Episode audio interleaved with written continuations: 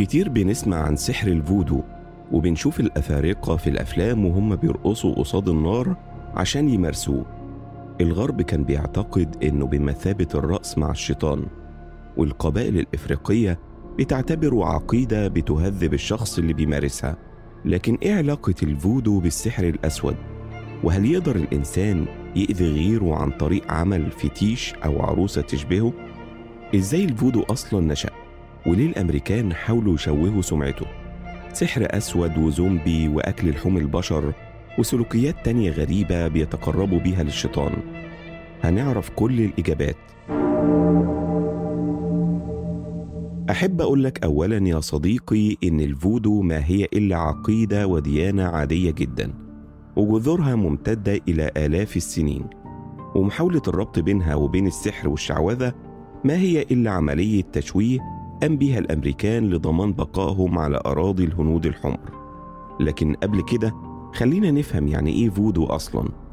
فودو هي كلمة تعني الروح وهي عبارة عن عقيدة لأغلب الأفارقة الموجودين في الدول الفقيرة زي غانا وساحل العاج وبوركينا فاسو ونيجيريا وبنين.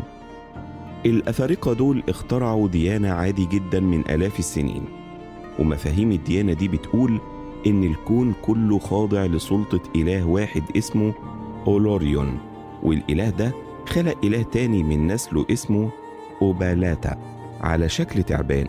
لكن الإله اللي على شكل تعبان ده انشق عنه وأصبح كافر زي إبليس كده في دياناتنا السماوية. فالإله الأصلي خسف بالثعبان ده ونزله على الأرض. والإله الأصلي خلق إله تاني أشبه بحلقة الوصل بينه وبين البشر واسمه داهومي. والإله داهومي ده سخر أرواح الموتى لخدمة الطبيعة وعشان كده الأفارقة في ديانة الفودو بيقدسوا الموتى وبيتقربوا للإله الأصلي من خلالهم. لكن إيه علاقة الكلام ده كله برأسهم العجيب حول النار؟ أحب أقول لك إن الطقوس الغريبة دي ما هي إلا صلواتهم اللي ملهاش مواعيد لكن لها مناسبات زي الموت أو الميلاد أو المرض. يعني لما حد يتولد أو يموت أو يمرض من أفراد القبيلة يتجمعوا حول الجثة أو الجنين عشان يرقصوا تقربا لإلههم عشان يرحم ويبارك الميت أو المولود أو المريض. حاجة كده أشبه بحفلات الزار عندنا في الدول العربية اللي بتقوم بيها الدراويش. المهم يفضلوا يهمسوا ويتمتموا بكلمات من لغتهم فيها أدعية عشان الإله أولوران يرضى عنهم. وعندهم برضو وظيفة زي الشيوخ والقساوسة والرهبان اللي موجودين في الديانات السماوية وهي الأب والأم زي الأم مرشا كده اللي ذكرها العراب في سلسلة ما وراء الطبيعة. الأب والأم دول بيكونوا حكام القبيلة وحكمائها وأشبه بالكهنة كده يعني باختصار حلقة وصل بين أفراد القبيلة وبين الآلهة. هم اللي بيقرروا مصير القبيلة ويعالجوا المرضى بأعشابهم المقدسة. ويفصلوا في أي نزاع ويستلموا القرابين كمان. أكيد دلوقتي حضراتكم مستغربين بعد ما عرفتم إنها مجرد ديانة عادية. وأكيد برضو بتقولوا في سركم السمعة الوحشة دي طلعت إزاي وجت منين؟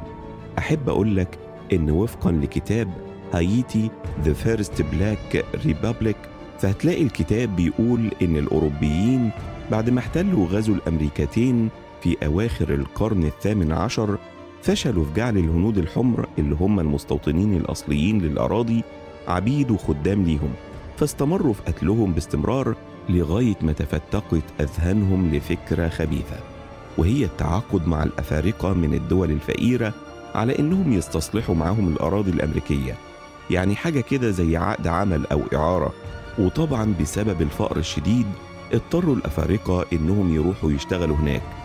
وحسب ما هو موجود في الوثائق التاريخية فالأفارقة راحوا في البداية بمزاجهم عشان يشتغلوا في بيئة مناسبة توفر لهم حياة كريمة. المهم العبيد راحوا هناك لكن فوجئوا بمعاملة غير آدمية وعذابات وجحيم من أسيادهم اللي كانوا بيعاملوهم بقسوة فظيعة لا يمكن أن تتخيلها. حرمان من الطعام وضرب وإذلال وتعذيب واغتصاب وقتل للعبيد باستمرار.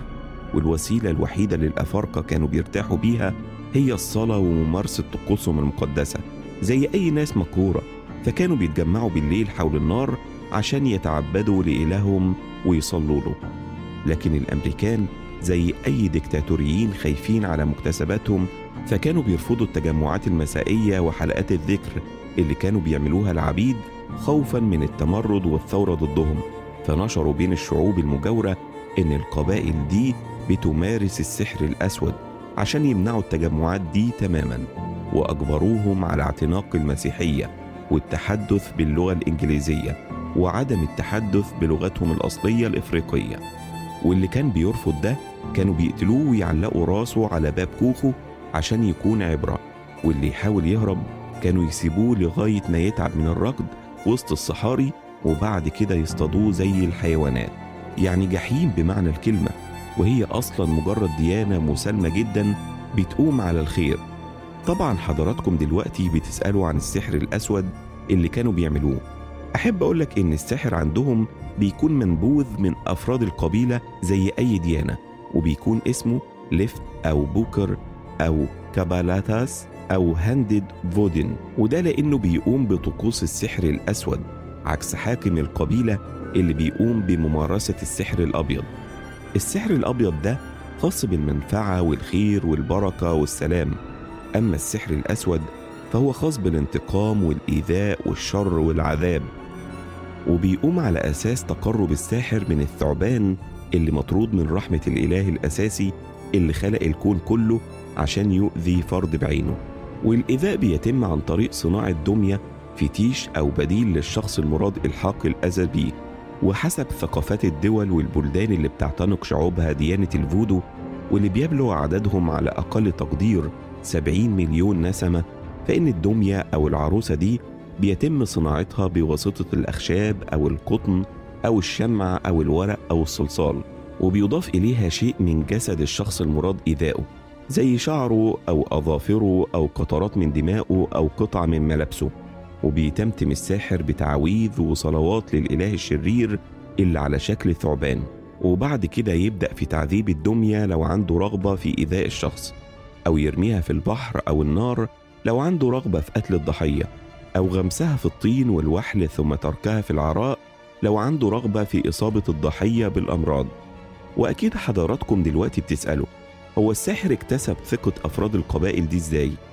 أحب أقول لك إنه عمل ده عن طريق إحياء الموتى اللي بيكونوا بعد كده زومبي. الزومبي وفقا لثقافات الشعوب البدائية ما هم إلا موتى أحياء يعني ناس ماتوا وتم بعثهم مرة أخرى عن طريق السحر. طبعا مفيش ميت بيصحى من الموت لكن الموضوع وما فيه إن الساحر بيعمل خدعة شيطانية. بيقوم بتغييب الضحية عن طريق نباتات سامة. فيبدو للجميع إن الشخص ده مات فعلا فيروحوا يدفنوه. وبعدها يروح الساحر يخرج جثته وينتظر إنها تفوق من الغيبوبة العجيبة دي بعد أيام وساعتها يمارس أمام القبيلة بعض الطقوس اللي بتستدعي روح الميت عشان يوهم الناس إنه نجح في بعثه من جديد. البروفيسور وايد ديفيد صرح في كتابه إن الموتى الأحياء ليسوا سوى ضحايا لشخص مريض يقوم بإعطائهم جرعات مكثفة من نبات الداتيورا السام. فبيتدمر جهازهم العصبي تماما ويغيبون عن الوعي مع توقف جزئي لأنشطتهم الحيوية. فتقوم الأهالي البسطاء بدفنه معتقدين بأنه قد فرق الحياة ثم يعود الساحر ليخرج جثته ويحقنها بمضادات هذه السموم ثم يوهمهم بأنه قد عاد إلى الحياة مجددا. وطبعا من تأثيرات السم ده هو إنه بيصيب الإنسان بفقدان نسبي للذاكرة فبيصبح الشخص عبارة عن صلصال في إيد الساحر ويقدر ساعتها يوجهه لفعل أي حاجة هو عايزها. ده غير إنه بيستمر في دس السموم دي إلى جسد الضحية باستمرار ولكن بتركيزات أقل عشان يضمن إنها تفضل مغيبة تماما. أما البروفيسور مارك فان دورين اللي يترأس أحد أكبر المصحات العقلية في العالم فسافر إلى هايتي ودرس حالات الزومبي المنتشرة هناك على مدار 20 سنة. واستخلص نظريته اللي تم نشرها في مجلة التايم الأمريكية. حسب ما رأيت فهم مجرد أناس يعانون من حالات متأخرة من التخلف العقلي والإعاقات الذهنية بسبب معكرتهم للخمور والمخدرات ولا أحد فيهم قد مات ثم عاد إلى الحياة. لقد سرقت بعض زجاجات من كوخ أحد السحرة ثم قمت بتحليلها فوجدتها تحتوي على أعشاب ضارة تساعد في تهيج الجلد وقطرات من دماء ضفدع ماريونوس التي تسبب الهلوسة والتهيؤات بعد أن تشل الجهاز العصبي بالإضافة إلى بقايا من سمكة تتريدون النفيخ الحاملة لمادة تترادوكسين شديدة السميه وطبعا الخليط ده بيدخل الشخص في حالة إغماء بتجعله أشبه بالموتى ولما بيعود إلى الحياة بيكون جلده متقيح وبيكون تحت طوع سيده لكن أحد العلماء بيعتقد إنهم مجرد أشخاص مصابين بالجذام اللي بيجعل الإنسان يفقد أطرافه والعياذ بالله زي ما العراب أحمد خالد توفيق كتب عنها في قصة الموتى الأحياء.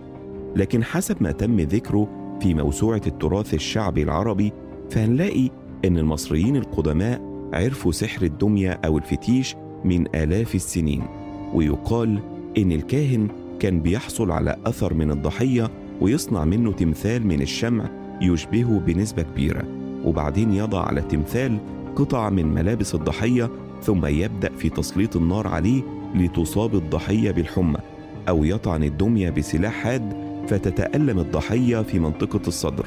وكان دليلهم على كده هو إحدى الأساطير القديمة اللي ذكرها المؤرخين المسلمين عن مصر الفرعونية حيث يشاع إن عرش مصر تولته بعد غرق فرعون وجيشه امرأة عجوز اسمها دالوكا وكانت عالمة بجميع السحرة فأمرت ساحرة بصنع طلسم يحمي مصر من الغزاة وشيدت معبد ضخم ورسمت على جدرانه صور لمقاتلين على الخيول أو المراكب أو مشاة فإذا جاء الغزاة أو المستعمرين تحركت الصور على جدران الجهة اللي بيأتوا منها وتقوم الساحرة بإيذاء صورهم ليقع لهم نفس الأذى.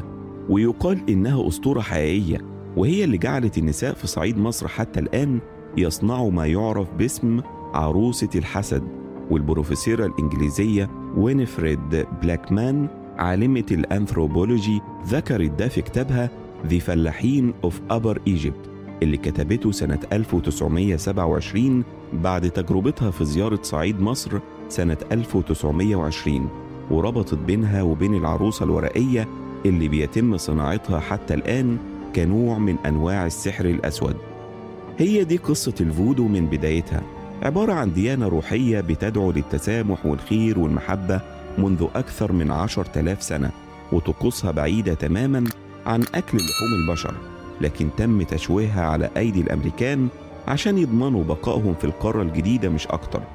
أما عن سحرهم الأسود فهو مجرد خدعة بيقوم بيها الساحر بمهارة فائقة.